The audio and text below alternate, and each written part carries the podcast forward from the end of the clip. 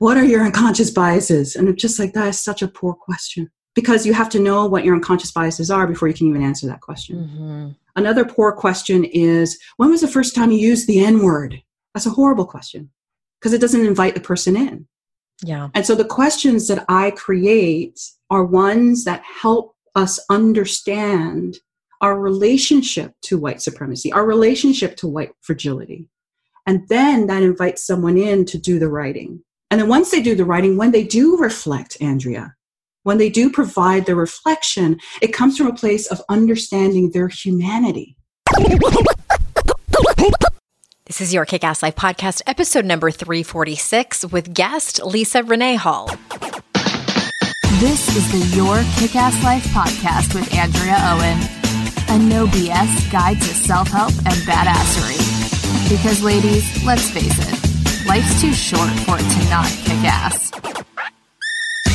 And here's your host, the girl who serves it up straight with a side of crazy, Andrea Owen. Hey there, ass kickers. Welcome to another episode of the podcast. I am so glad that you are here.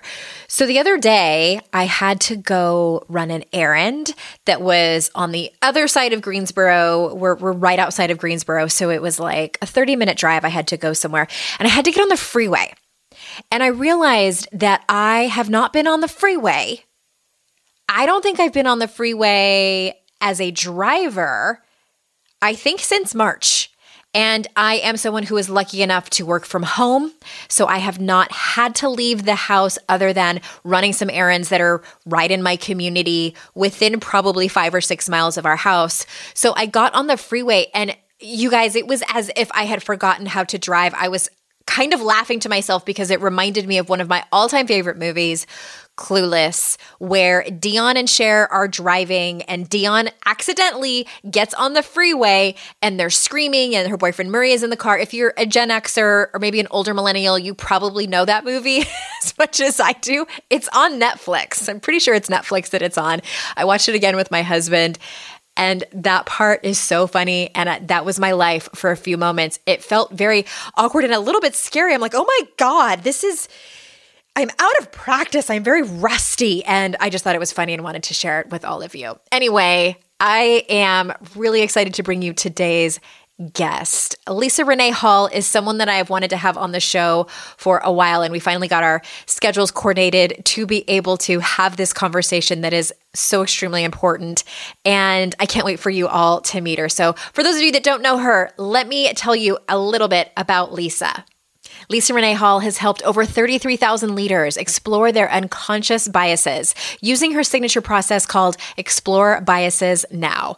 Author of 10 books, Lisa was known as a technology pioneer before turning her attention to disrupting the misinformation hard coded deep in the mind.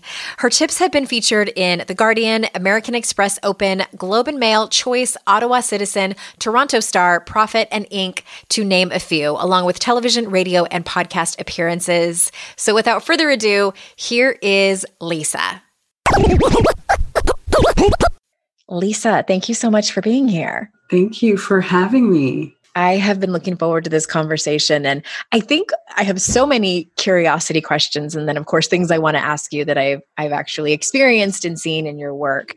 But I want to start with how did you come to this work? Because you used to work in tech, correct? Yes, yes, that's right. So I was in a place, where was it? 2015, I think it was, where I knew that um, something needed to change.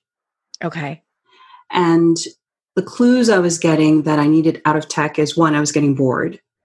Okay. I had won a lot of awards, written a lot of books. I was getting bored. you were masterful at it. yes, it was. Um, the second clue that I needed to change is that um, I just couldn't keep up with the new tech anymore, and the the the industry was becoming so saturated. Like someone would send a tweet, and now suddenly they're a social social media manager or social media expert, right. and so it was just like the barrier to entry into tech was now getting lower and lower and lower. Uh, I, and um, the I was finding that also that the sales cycles were taking much longer. So instead of closing deals within 90 days, it was taking longer as people had to sit and think about it. And then all of a sudden it was like, oh, my son is, you know, into social media. So we'll just hire him or Oh, assign it to Jesus. him. Okay. or, you know, oh, we have a team out in India and they're five bucks an hour. So we'll, Right. you know, send it over. So it was all these signs that was pointing to uh, that my days as tech diva was coming Mhm. to an end. But I didn't know what was next but I just knew that I was unhappy. I knew that I needed out. And uh, also, the money was not good anymore as well for me. And, and so I found I was struggling financially, I was struggling emotionally, and I needed something else, but I didn't know what it was. hmm And so, did you just did, did somebody else point it out, or did you just sort of say, wake up one morning and say, "I, I think I'm going to help people unpack their unconscious bias"? Right. so, so it was around 2016 that uh, I had played the organ at yet another funeral, and I had uh, that you know it's something I do kind of on the side, and people Mhm. hire me to play hymns at a funeral. So, uh, and I'd been doing that for years. And so, one of the last funerals I played at in 2016 was that of a young man that had been and I hadn't, I, you know, I, I don't know how the person passes on, but eventually it becomes known when I'm sitting there as an organist playing Amazing Grace for the umpteenth time, someone eventually will mention how the person passed on. And so at this funeral, uh, I went, 21 years old. That's unusual for someone to die that young. And not unusual, but it, it's just not, you know, it's too young. Sure, Mhm. And it is. it is. And so through the tributes and the eulogies, I found out that he was trying to step in to help a friend and he was shot and killed. He was murdered. And so I've heard many tributes. Uh, I've heard about, you know, I went to, I played at a 86 year old woman's funeral one time and people went up there and talked about her banana bread and how much they're going to miss her recipe. I've played at other funerals, you know, someone passed away of cancer and, you know, I've heard the tributes about how funny they were and how much they're going to miss their humor. Mhm. And they're pretty typical. And, but this one at this funeral, the father of the deceased went up, the, the father of the 21 year old. And at first his voice was calm as he spoke into the microphone about his son. And then all of a sudden, his, his, his tone changed and he yelled into the microphone, My son was murdered. And he repeated it again, and it jolted me because, as you know, again, I've heard so many tributes and eulogies, but I've never heard such anger being expressed through one. And so the church was quiet, very quiet. And then the father said something that became the catalyst for my next steps. And he said this He said, My son left a catalog of song, songs behind that he never published. And he said, I'm going to spend the rest of my life publishing these songs because that will be my son's legacy. Mm. And so I sat there, Andrea, and I asked myself, you know, as I was driving home, check in hand, just ruminating over what I had witnessed. And I asked myself, what will be my legacy? Is my legacy going to be discontent about being and working in the tech industry that I no longer enjoyed? Or is there something else? Am I going to do something so that I die empty, which is a title of a book?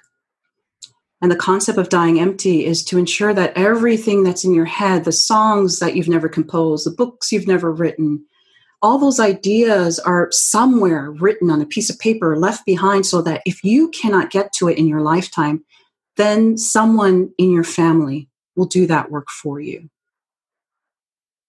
And so it was a few days later on January 3rd, 2017, I woke up at 4:30 a.m. And my intention was to write a book of fiction, my first book of fiction. And I was pretty good at doing it, Andrea. I wrote one chapter a day for 59 straight mornings. Wow. And it, it wasn't 59 chapters. It was, you know, so many chapters. And I mm-hmm. went back and I reviewed and revacked and revised. And then it was on the 60th morning that I woke and I had a professional setback. And I wrote expressively about that. And I didn't feel like it was resolved. So on the next morning, I woke again and wrote about the professional setback. And little did I know, Andrea, that it wasn't about creating characters for this fictional book that I was being called to do, but it was about exploring the character of me. That that's really what I needed to do with this journey. Wow. Yeah.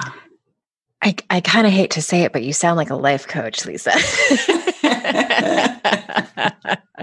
I know, and coaching is a is a label I thoroughly reject. I know, and that's why that's part of why I was teasing you. But um no, it was just it sounds like a, a beautiful moment that God or the universe or your higher power was conspiring with you yes. and and sending you down down the path. And and i i want to ask you about a couple of things just you know based on on what you just said. But well let me start here. You you talked about self-reflection and you know and you had this this moment of of reflection where you started to write about that to get to know yourself better and, yes. and you know where you were and where you're at now and where you're going to go or where wherever the writing takes you. But I, I know on your website you, you talk about this and you say by developing a habit around self-reflection you begin to accept the nuances and complexities within yourself. So can you talk to us more about that? Yeah. As i you know I, as i continued writing i i decided that I was, I was, feeling something. I was like, oh, this is feeling nice. I'm, I'm, I'm liking what's coming up. And so I decided to say goodbye to my tech identity by writing a memoir about my mm-hmm. years working in tech as a Black woman with a liberal arts degree. And and I did really well in tech, even though I had a mm-hmm. history degree, even though I was, um, you know, a minority, being both woman and a woman of color. Yeah. And I wrote about it took me a few weeks to write about all the memories I had. How did I get into tech and all the different characters I met along the way? People who were happy to see me in the field, and others who did whatever they could to sabotage my um, to sabotage me in in tech. And I still came out on top. mm-hmm, mm-hmm. and, and so I I wrote that and I realized that my words weren't just a way to document that experience, but my words were also being used as a way to say goodbye to that. And so, whether or not that memoir sees the light of day, who knows? But what I did know is that when I wrote the memoir, which I called, uh, which had a working title, Operation Bulldoze, because it's kind of how I operated in tech. If someone was trying to sabotage me, then I kind of reacted in kind, and I always came out on top. And so I was, I was very um, cutthroat and cunning. Really?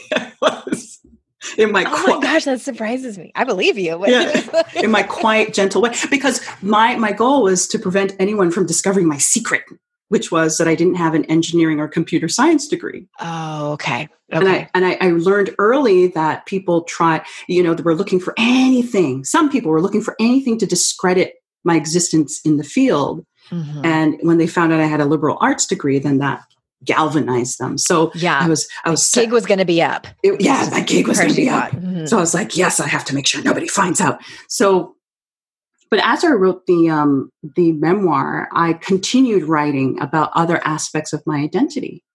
And I realized that I'm not just, as I continued writing reflectively, stream of consciousness writing, I realized that, you know, I'm not just a tech diva.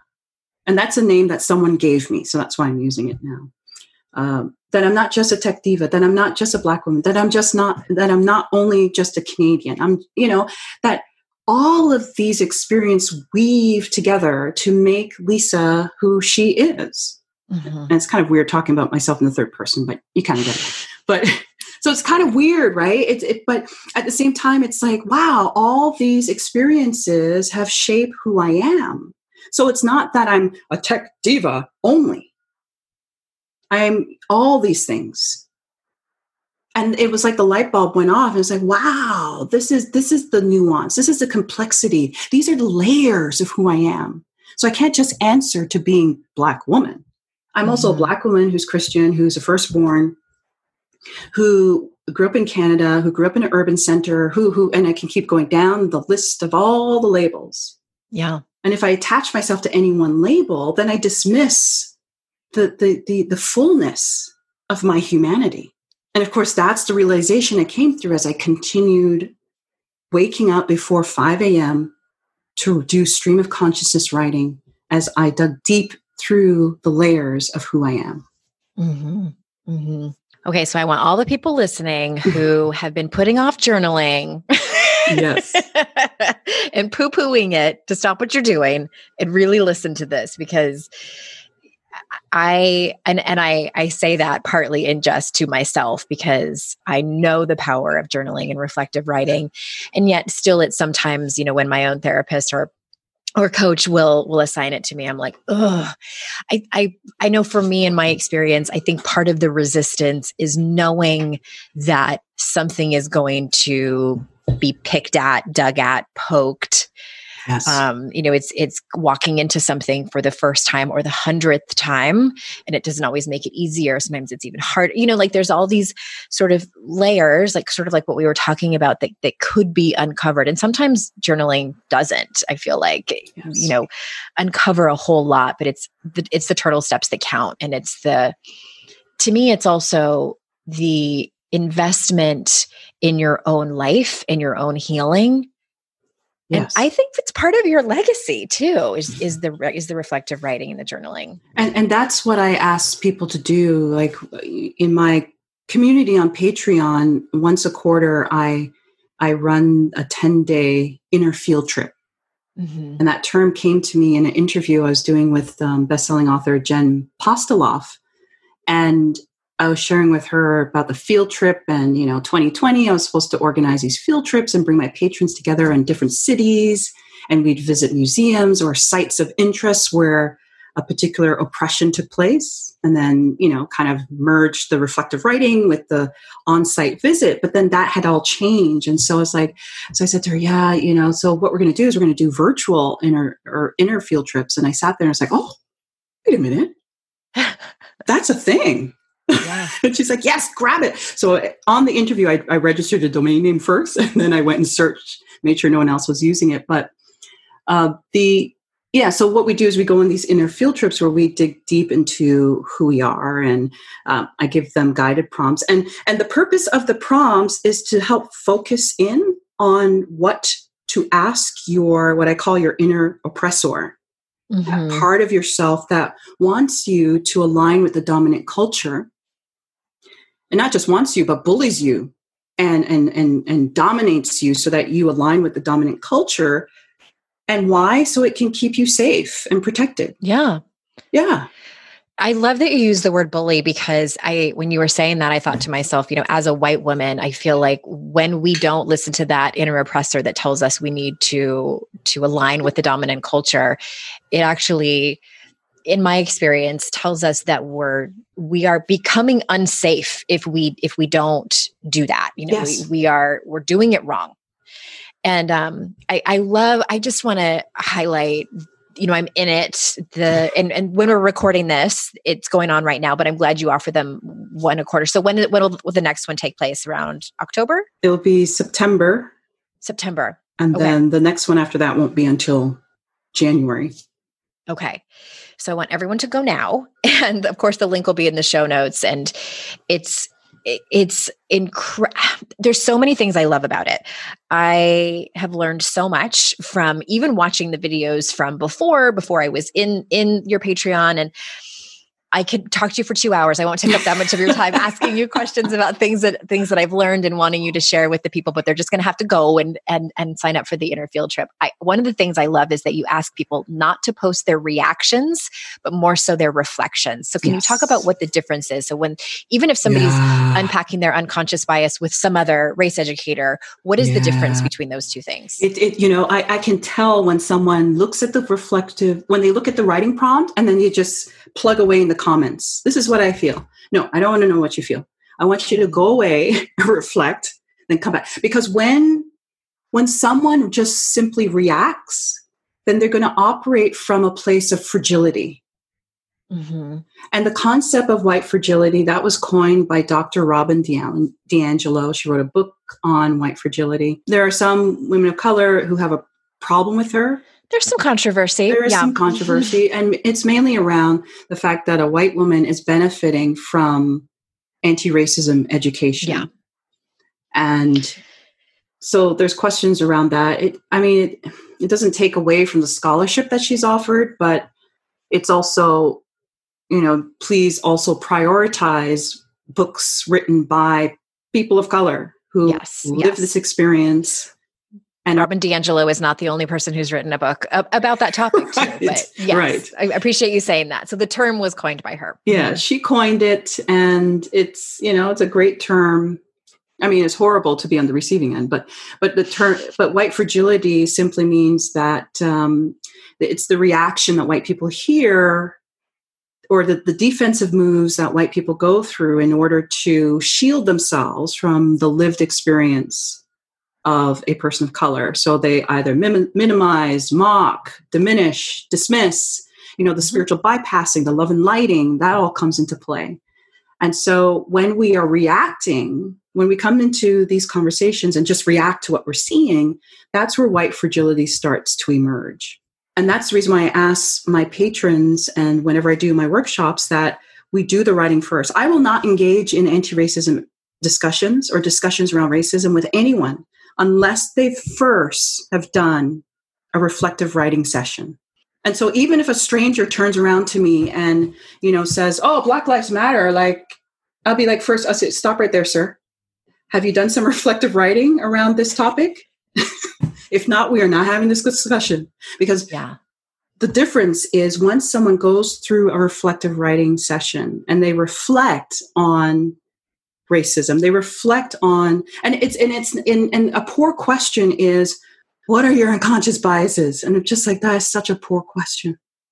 Because you have to know what your unconscious biases are before you can even answer that question. Mm-hmm. another poor question is when was the first time you used the n word that's a horrible question because it doesn't invite the person in. And so the questions yeah. that i create are ones that help us understand our relationship to white supremacy, our relationship to white fragility. And then that invites someone in to do the writing. And then once they do the writing, when they do reflect, Andrea, when they do provide the reflection, it comes from a place of understanding their humanity.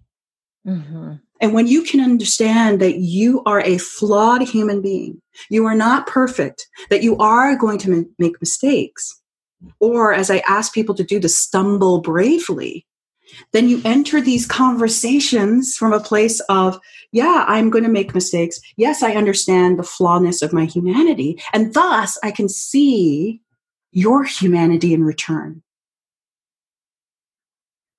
Well, that's a big part of the point. If I'm, you know, if I'm understanding everything correctly, it's just yes. about seeing each other. Like when it, at the end of the day, what it all comes down to is seeing each other's humanity and you know, Brene Brown says it's hard to hate people up close. Um, it sure is. And it's, I, I think that's one of the hardest lessons for me personally to, to come to. There's so many. I shouldn't say that's the hardest. There's so, so many. And I love that you, I love that you challenge people. I also want to ask you about because you you work especially with introverted highly sensitive people yes my favorite and you know, and I think especially if someone doesn't consider themselves an introverted, highly sensitive person, if they are a white person who's new to this conversation, mm-hmm.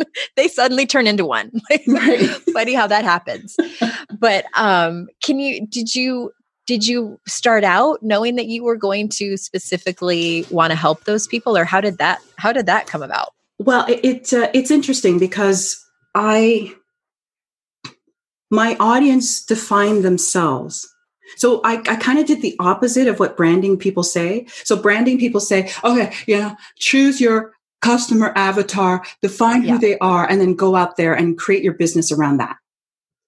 But I did the I did it differently. What I did is I decided to show up as myself. So after I went through my reflective writing, I found that my writings became much more uh, consistent. I found that my values started to show through my writings. And so instead of going with the wind, I now stood firm. These are things I believed in. And so I'd show up on Instagram just as I am. Mm-hmm. And then mm-hmm. it started inviting people in who are highly sensitive, introverted, and people with giant, uh, not giant, gentle, gentle and quiet. personalities. Mm-hmm. And so when my community on Patreon was growing and people started using that language, I said to myself, oh, okay, well, I guess that's who I attract. So the introverts found me. Yeah. Something about my style brought the highly sensitives. And then once I started to see that that's the language that they're using to call themselves, then I started to center in on that much more aggressively. And there's research out there um, by Dr. James Pennebaker, who has done a lot of research on the concept of expressive writing and writing to heal. And he's found that it has as much impact in changing human behavior, expressive writing, as as talk therapy, so meeting with a mm-hmm. therapist. But on the same token, there's another doctor by the name of Dr. I think Dr. Joshua Smyth, who has found that not everyone responds to reflective writing. And it usually works best for people who are introverted, highly sensitive. And so, with both that research, I was like, oh, well, obviously, then let me just be more clear. Because people would come in, do the writing prompts, and it's like, okay, this is not for me. Bye. And then I started to realize, you know, if I can really center in my message and and really target who this is for, then most likely I'm going to build a really stronger community. And and when you look at other anti-racist educators, I have the smallest footprint. But at the same oh. token, yeah, I have the small mm-hmm. but at the same token, I have the most loyal audience. Yeah. And why? Because I'm very clear. I'm here to stand with those with quiet gentle, and highly sensitive personalities to help them stop using their sensitivities as an excuse to disengage mm-hmm. and instead give them this tool, the inner field trip, to help them instead to understand how to nurture their sensitivities so that they stay in this work and stay in the fight for the long haul. Yes. I, I also want to just put it out there that as someone who identifies as an extrovert with a highly sensitive personality, um, I have found so much value in your work. And so, everybody listening, I don't want you to think that, you know, maybe you might not be an introvert, but I, I think there is a large percentage of my listeners who are highly sensitive people and yes. i love that you said you know like don't use that as as an excuse to to not do this work because it's one of the things it's real, oh, right? Yeah, sorry, yep. sorry to interrupt. It's um, it's it's real, right? Because uh, for people who are highly sensitive, and and and Dr. Elaine Aron is the person who coined the term highly sensitive person, and she's found that highly sensitive, seventy percent of them are introverts, thirty percent are extroverts. She's found that we are stimulated, our our nervous system is stimulated by by by you know violent images. So imagine watching a video footage of a black person being racially abused, racially harassed. Imagine what the nervous system is going through. For other, yes, if you are a human being, it's going to affect you. But if you're highly sensitive, this thing's going to sit in your stomach. It'll take you out for weeks. It will yeah. take you out for weeks. Mm-hmm. I got taken out for weeks just by watching the Titanic. Like, right, right. like the other day, I watched just yesterday. I watched a film called Wanted, starring um, James McAvoy and uh, Angelina Jolie. And this movie came out years ago, and I was I love the cinematic style, but then it got to a point where it got very graphic, and I had to turn away because it's just yeah. like, boy, I wish someone warned me first. So e- even that, you know, pretend films, fictional films can affect me so. Imagine if it's mm-hmm. real life. And, and so the yes. goal, yeah, and so the goal is to help give you something that sustains you, so that you don't have to watch that violent imagery but you can still mm-hmm. stay in the work and understand that it's important to do the work to unpack your unconscious biases so you stand with and not for Black, Indigenous, and people of color. With and not for. Thank yes. you for that distinction. Yes. It's important. Because it's, yeah, it is important.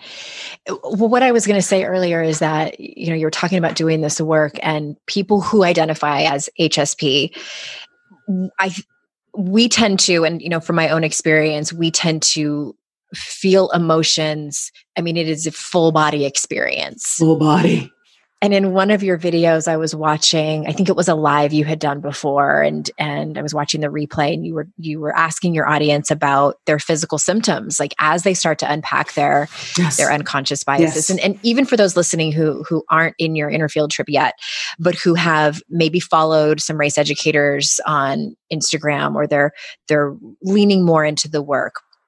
And I mean, I'm going to go out there and put, you know, on a limb and just say, like, you're probably feeling this in your body. You know, for me, for like a solid week, I had that um, solar plexus, yes. a combination of anxiety as well as GI stuff going on. My yeah. palms were sweating. It uh-huh. was, it was, it really was, you know, just like the adrenaline running through my body. And, and, and I, I am so grateful that you you acknowledged it and talked about it and, and you did can you say a little bit more about that because you what you what you said was really interesting about what is actually happening in both your nervous system and to the psyche mm-hmm. I, I, get the question and and the i clued in on this uh, about six months after my blog post went viral so i, mm-hmm. I posted some expressive writing prompts ref, I, and i use re- expressive writing reflective writing right to i use it interchangeably uh, but I had a blog post go viral in October 2017 with writing prompts. And then a few months later, Layla Saad did a Instagram challenge called Me and White Supremacy, which is now mm-hmm. a New York Times bestselling book.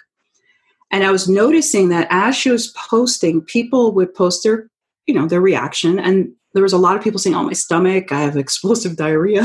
Yep. Mm-hmm. Tummy is, you know, I have nausea, uh, wobbly limbs. And, and so people would mention this in passing. And so I noticed that that was also happening with my patrons as they were unpacking using my writing prompts. So I did a Instagram live in 2018.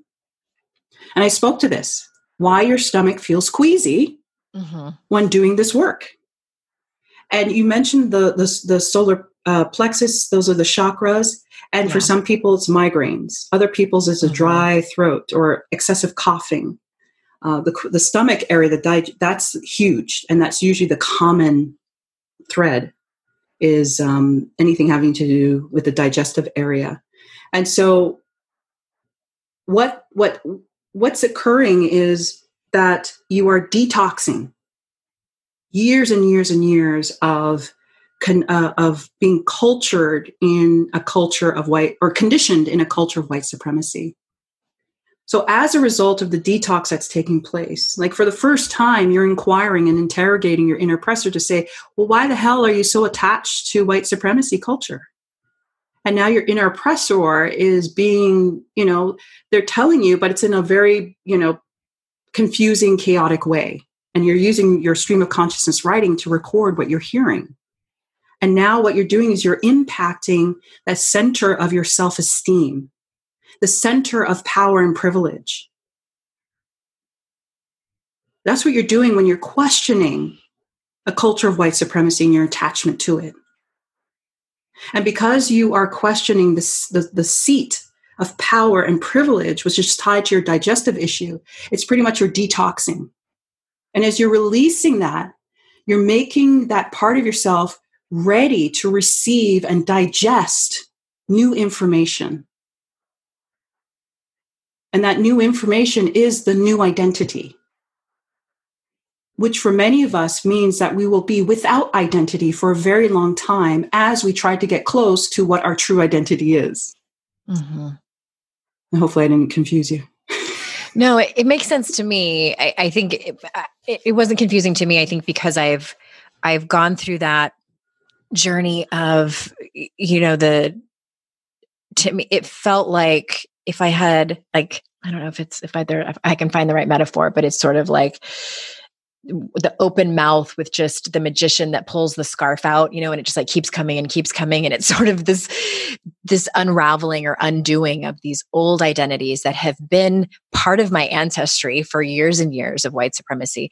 And at the same time i, I like too that you said that there's this there might be this feeling of of not having an identity for a while and i went through that and as a white woman the experience and realization and the reflection of being both the oppressor and and the oppressed and um the the understanding of and i forget the woman's name who coined the phrase the patriarchal patriarchal bargain Yes, um, a Turkish And- writer. I don't remember. Mhm. Yeah. Yeah. it was a woman. Her name starts with an L, and I can't remember. But um, the feeling, the understanding that that white women have made a bargain with patriarchy to maintain some semblance of power and control, and in doing so, we have turned our backs on Black women. And for me, that was, I feel like I'm centering myself in this moment. Mhm. I think that it's helpful, you know, for the my my white women listeners to understand that concept and understand that it's that your reflective writings are incredibly helpful and also understand I- mean I was up in my white feelings for a couple of weeks had to I had to take a beat to um, do a lot of crying and a lot of uh, you know just the physical symptoms uh, and i understand you know I, I teach shame resilience so i very much understand when shame is in my body and and having to process that because i know what happens when you try to shove it down and it's not important and i you know and and and please everyone listening you already know this but don't take all those feelings to your black friends That's right. That's right. Leave us out of it. but I, I just wanted to acknowledge that that might have that might be the experience for some of the white women out there, and it's it's not wrong. It's part of the process, and It's part of the there- there is yeah, there's you know the the correct places to process that, and um, it's um it's just the whole, the unpacking. I think is such an appropriate term for the work that you do. Absolutely, because uh, and and and and um, to just to add to this is that the question that you're asking yourself as you unpack is, who am I beyond my skin color? Mm-hmm. Who am I beyond my gender, my sexual orientation, my gender expression? And if these no longer mattered, who would you really be? And that's why the solar plexus goes through such a, such a, a you know, such pain, like the digestive issues, the the liver issues, the stomach, the bowels, the you know, just constipation, or the opposite. You know, as I said, explosive diarrhea, and because Mhm. you're now you're now questioning ego, which is the inner oppressor. And you're doing this for the very first time because a culture of white supremacy needs white women to uphold Yeah. uphold it. And for throughout history, when you look back at your mothers, your grandmothers, your great grandmothers, and so on, they have done what they could to uphold and prop up a culture of white supremacy. And by, as you said, the patriarchal by by adopting the patriarchal bargain, which is three roles: either you are a good girl, a sexy vixen, or a mother Mm-hmm. One of those three roles and you play one of those three roles so that you can get some crumbs from the table Yeah. Crumbs. Mhm. crumbs and so that's why white women getting free is tied to all women getting free and that's why for me as a woman of african descent my freedom your freedom is tied up in mine and mine in yours whatever whatever it is that i can get free on it's of benefit to white women. And that's why it's beneficial for all women to work together in taking down this system. Not Mhm. so that we can reassert power in a new way but so that we can reimagine a future without bias. So that we can reimagine a system without oppression. That has to be our collective goal because i don't i don't want to see white women at the top and then now they're oppressing me Right. and just the same i don't think you want to see black women at the top in power and now they turn around and oppress you and i know that this discussion right now is ignoring indigenous women middle eastern women south asian women east asian women Mhm. pacific islander women i can keep going down the list Mm-hmm. but this is a black woman speaking with a white woman so that's why i'm, I'm sticking with this dichotomy so our freedom is tied up in each other and because black women and indigenous women especially can see a future without bias this is the reason why we need to lead this effort. But it doesn't mean we leave anyone behind. It just means that we can see a future and a system that honors all. Yes. I if you just want to take over my podcast. Oh. I just love listening to you talk. I love watching your videos on your Patreon where you, you, are out. It looks like it's down by a river or a, or a trail or something. It's always by a river. There's some there's some history around why trails are built along rivers in the city of Toronto. Um, and it has to do with a hurricane that blew through in the 1950s. And oh. Yeah, a lot of people built homes along rivers at that point in time. And as a result of the hurricane, which was the first hurricane to make it that far inshore, mm-hmm. and it went through, it swelled all the rivers, and all the houses along were swept away, and many people lost their lives. So the city of Toronto passed a bill or ordinance back then that said that no homes would be built along rivers. And now the city, the citizens of the city of Toronto benefit. Okay, good. Because of all the trails that are built along the rivers. So that's where that's where you'll find me often. Yeah, and I just I love um I I find myself personally drawn. I think because of my personality, I find myself very drawn to to women like you who are um just quiet and contemplative and um but just so impactful yes. with with not just your words but just your your teaching. And it's so incredibly important. And i just want to circle back real quick. The the turkish author that we were talking about her name is i don't know if i'm pronouncing it right. It's Deniz Kandiyoti. And in 1988 she um, she published an article called bargaining with patriarchy. So that's where that term comes from Okay, I I would love to ask you about, you know, this goes back a little bit to to the work with you do because am I and and I can edit this out if I'm I'm totally incorrect. Do you still do work with organizations or and things no, like that or No. No. Okay. No. no. When I when I started this work, I would work with corporations and teams. And I found that whenever I would I just found it very hard, very difficult. And um because a lot of those people are like they're they're made to be there like exactly exactly okay. that's they it they don't necessarily want to no so um, i now work Ugh. with individuals who make the choice to be in the rooms with me to make the choice to be in patreon with me and mm-hmm. what i do is um, because there's a demand for the writing prompts i actually have a certification program where i train leaders take them through my process and then they're licensed to use my writing prompts with their teams in their coaching sessions in their therapy sessions. And um, that is a beautiful model for me. Oh how wonderful. Yeah. So if someone okay. wants to do corporate off you go. And then one of my yeah. facilitators came in and she said what she does is she is she works with she works with corporations and she says it's an opt-in. That part of the contract is this is an opt-in for your employees. And she's found that that's been a wonderful compromise Oh, okay. Amazing. It, yeah. I want to put that link in the show notes too. Um, that your certification um, process for people who are, will be interested in that. Well, let I me say this. Um, it's, oh, go ahead. it's only open to patrons. Okay. And okay. patrons have to go through a particular, like the inner field trips, they have to do so many of those before they're actually invited to apply to mm-hmm. become a mm-hmm. certified um, okay. facilitator. Okay, great. Thank you for for clarifying that. I want to ask you one more question before we wrap up. And and really it's if if someone wants to begin unpacking their unconscious biases, what might be some steps for them to take? Obviously signing up with me yes. in your Patreon. Yes. But but what else? What else can you recommend? So I um my process follows what I call AIM, A I M. Mm-hmm. So taking aim at your unconscious biases. And so the first step is awareness, of course. And that involves becoming aware uh, or, or understanding what privileges you have. Because even I have privileges, and I'm constantly interrogating what those are and how I show up in this world.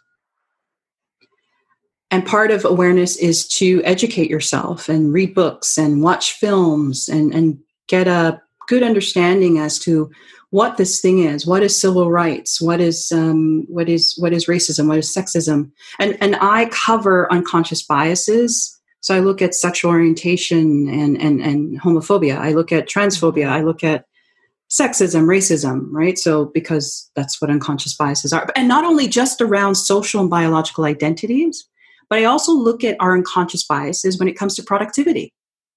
Like what's our attitude to sleep What's mm-hmm. our attitude to taking up space?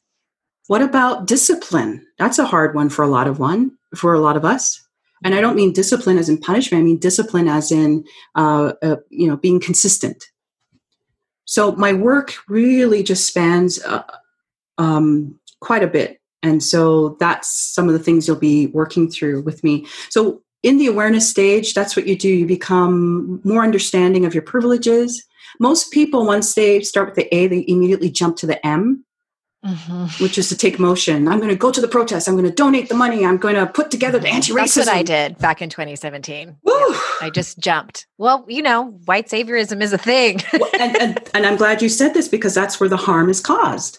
Right. And so now we see white people launching anti-racism courses. They, oh, they they're hosting no. po- podcasts when they're they're saying how to be anti-racist. It's just like stop. Mm-hmm. stop. Mm-hmm. So what you need to do after awareness is not jump to the M, but which is motion, but back up to the I, which is interrupt, and then use a process that helps you to interrogate your own unconscious biases because you don't know what they are.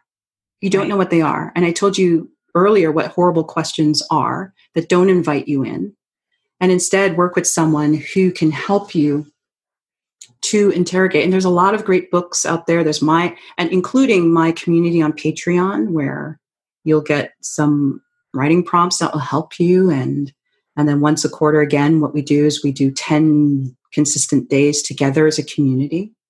But you need to have that process to interrupt your unconscious biases and to do it over the long haul. Yeah. I've learned so many things from you and I think one of the one of the the latest things that you were talking about fairly recently was about being performative and at the same time like yes you're going to be performative i mean this is this is at least how i understood it that you were saying you know like yes you're going to be performative and you're going to fall into that and at the same time you need to keep going like it's it's it's not so cut and dry where you're doing the work and it's you know there's a right way to do it where it's never going to look performative or be performative. Like sometimes it's it's going to be both but that doesn't mean that you should stop doing the work. Just be That's conscious it. of when you're doing it um, or if you're doing it. And did i understand that correctly? That's it. And and one of okay, the writing prompts i have in my community is around perfection. And perfectionism is a tool of the culture of white supremacy and it's where you have to show up and be pure and flawless. You can't make a mistake. And that's mm-hmm. why when doing this work, you may post something on your socials and get a huge nasty reaction and then suddenly it's like oh my goodness i can't do this anymore i'm yeah you know uh, but that's a trait of the culture of white supremacy which is that you have to show up perfectly but how can you when mm-hmm. you've just woken up to the fact that you have privilege and it's been harmful to others. There's no way you can be perfect. And in fact, mm-hmm. perfection is not a human trait. And so once you can accept that you will stumble along the way, it's like learning to ride a bike. You didn't just hop on and then there you go down the street yeah. and you're okay. No, there's training wheels. Wheels. If you didn't have training wheels, maybe a parent or an older sibling or older cousin ran behind you and then let go mm-hmm. and then you fell, scraped your knee. Did that stop you from riding a bike? No, you got back up. And even elite cyclists still crash sometimes. That's right. That's right. You know, the Olympics is is a great example where people sometimes on the big stage, you know, they're consistent all year round and then suddenly bam, they have their worst mm-hmm. performance. And then they come back in 4 years and they're still at it. So that's mm-hmm. what this that that's how you should view your quest to become anti biased, anti oppressive, and anti racist. That it's going to be, um, you're going to stumble along the way, but as I said before, just stumble bravely. Stumble bravely. I think that is a, a beautiful end note. So thank you so much, Leesa Renee Hall, for being here. And I I've said it a hundred times during this this interview, but I highly encourage everyone to go check out and sign up for your Patreon for as little as five or ten dollars a month you can go on one of these these inner field trip writing quests and those link those links will all be in the show notes. And anything anything last minute that that you need to feel like you you need to say to feel complete? I love that. I love that. i know i love it. But yeah I, I want to just reiterate one point that when you can reclaim your humanity it'll be easy for you to see the humanity in others. And then it no longer becomes it no longer becomes a mystery how to become anti racist, anti bias, or anti oppressive. So many links to personal development in, in this. And thank you. Thank you. Thank you. Thank you. And everyone, you know how grateful I am that you spend your time with us here and and with me and my guests. Thank you so much for being here. And until next time, I will see you all out in cyberspace. Bye bye.